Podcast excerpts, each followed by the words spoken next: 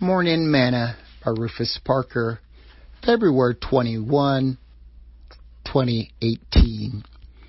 Paul, a prisoner of Jesus Christ, and Timothy, our brother, unto Philemon, my dearly beloved and fellow laborer, and our beloved Apphia, and Archippus, our fellow soldier, and to the church in thine house, grace be to you and peace from God our Father and the Lord Jesus Christ.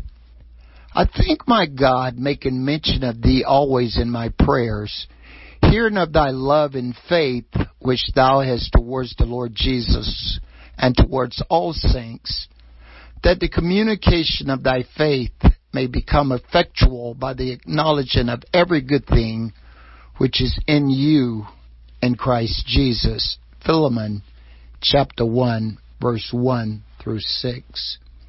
Today's morsel. One of the things about faith is it must communicate our trust in the belief that we have in God. When others fear, we must stand strong. When others are lonely and despondent, we must be joyful and hopeful.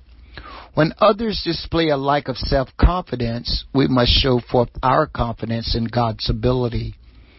Paul told Philemon, I thank my God making mention of thee always in my prayers, hearing of thy love and faith which thou hast towards the Lord Jesus and towards all saints, that the communicating of thy faith may become effectual by the knowledge of every good thing which is in you in Christ Jesus. Paul wants Philemon to know that by actions to free and accept Onesimus back as a brother and fellow laborer, he would show his faith.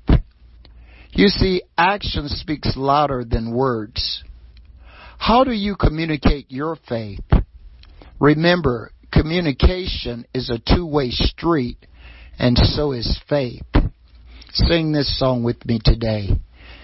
Faith can move mountains, mountains of fear and of doubt. Faith can move mountains. So why don't you try your faith out? Thought for today. How do you communicate your faith?